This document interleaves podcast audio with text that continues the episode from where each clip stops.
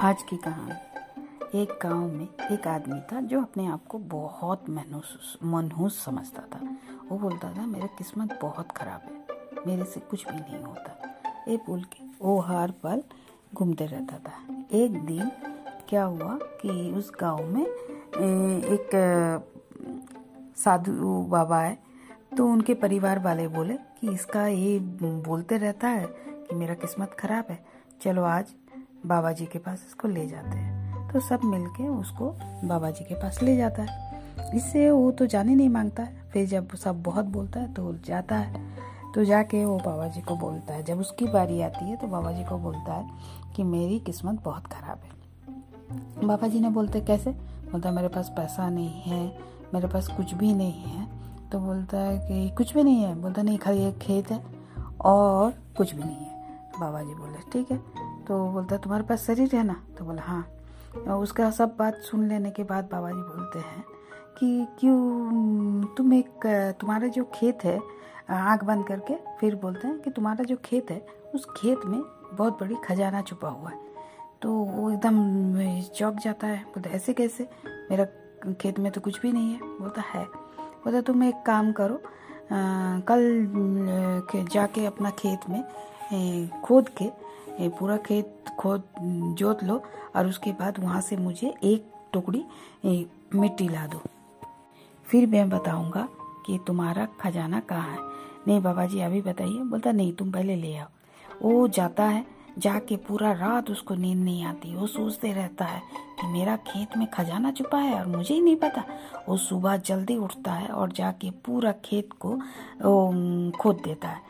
खोदने के बाद वहाँ से ही एक टुकड़ी मिट्टी लेके बाबा जी के पास पहुँच जाता है। बाबा जी बोलते, ठीक है, इसे रखो सामने में। फिर वो सामने रखा।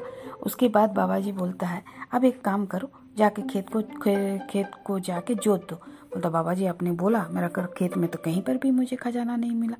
बोला तुम जाके जोत लो ना। बोलता, मैं अगर मेरे पास बोयल नहीं है तो बोलता, कल तुम कैसे करके खेत को खोड़ा? तो बोलता, मैं अपना हाथ से करा बोलता, तुम किसी भी तरह जाके जोत लो। तो वो फिर जाता है, जाके खेत को पूरा जोत लेता है। जोतता है और फिर बाबा जी बोला था कि फिर एक टुकड़ी मिट्टी ले आना। फिर वो एक टुकड़ी फिर मिट्टी ले आया। दूसरा पहले दिन जो मिट्टी दिया था, बाबा जी बोलता है, इस मिट्टी को ले जाके कल सुबह इसको अपना खेत में पूरा फैला दो। तो वो क्या करता है कि दूसरा दिन वही वाला मिट्टी ले जाके फैला देता है और जो उस दिन सेकंड दूसरे दिन जो मिट्टी लाता है, वो वहीं पर छोड़ देता है। बाबा जी फिर बोलते हैं कि फिर खेत का ख्याल रखते रहना, देखते रहना। हाँ तो फिर कुछ दिन बाद क्या होता है कि वहाँ पर पानी भी देना। तो कुछ दिन बाद देखता है कि वहाँ पर गेहूँ का पेड़ निकलता है। तो बोलता है कि कुछ पेड़ निकला है।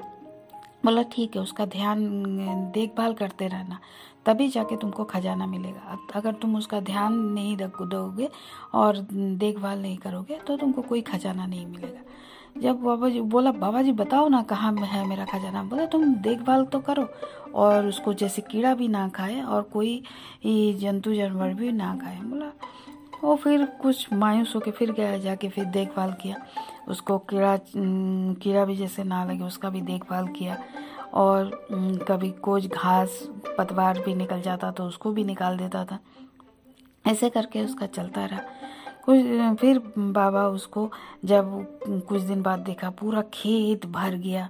गेहूँ से उसको बहुत देख के बहुत खुशी लगा। पूरा एकदम सोने जैसा चमकने लगा। वो फिर उसको बाबा जी के पास आया। तो फिर बाबा जी बोला कि उसको काट दो गेहूँ को। और फिर गेहूँ को काटने के बाद मेरे पास आना। फिर वो जब गेहूँ को काटा तो उसको बहुत अच्छा लगा। उसको काट के ढेर बना दिया। और फिर आधा फिर बाबा जी के पास आया तो बाबा जी ने बोला, इसका आधा बेच दो। जब उसने आधा बेच दिया गेहूँ तो उसको बहुत पैसा मिला और उसका घर में खाने के लिए भी हो गया। तब बाबा जी के बाबा जी के पास आया तो बाबा जी ने बोला, अभी तुमको समझ में आया कि तुम्हारा किस्मत खराब नहीं था? तुम समय का सदुपयोग नहीं कर रहे थे। तुम हर पल सोचते थे कि मैं लायक नहीं हूँ। मेरा किस्मत खराब है। मगर तुम अगर मेहनत किया तो आज देखो तुम्हारे पास सब कुछ है। कभी भी किसी का किस्मत खराब नहीं होता। खाली समय पर काम करना चाहिए, तभी समय अच्छा हो जाता है। धन्यवाद।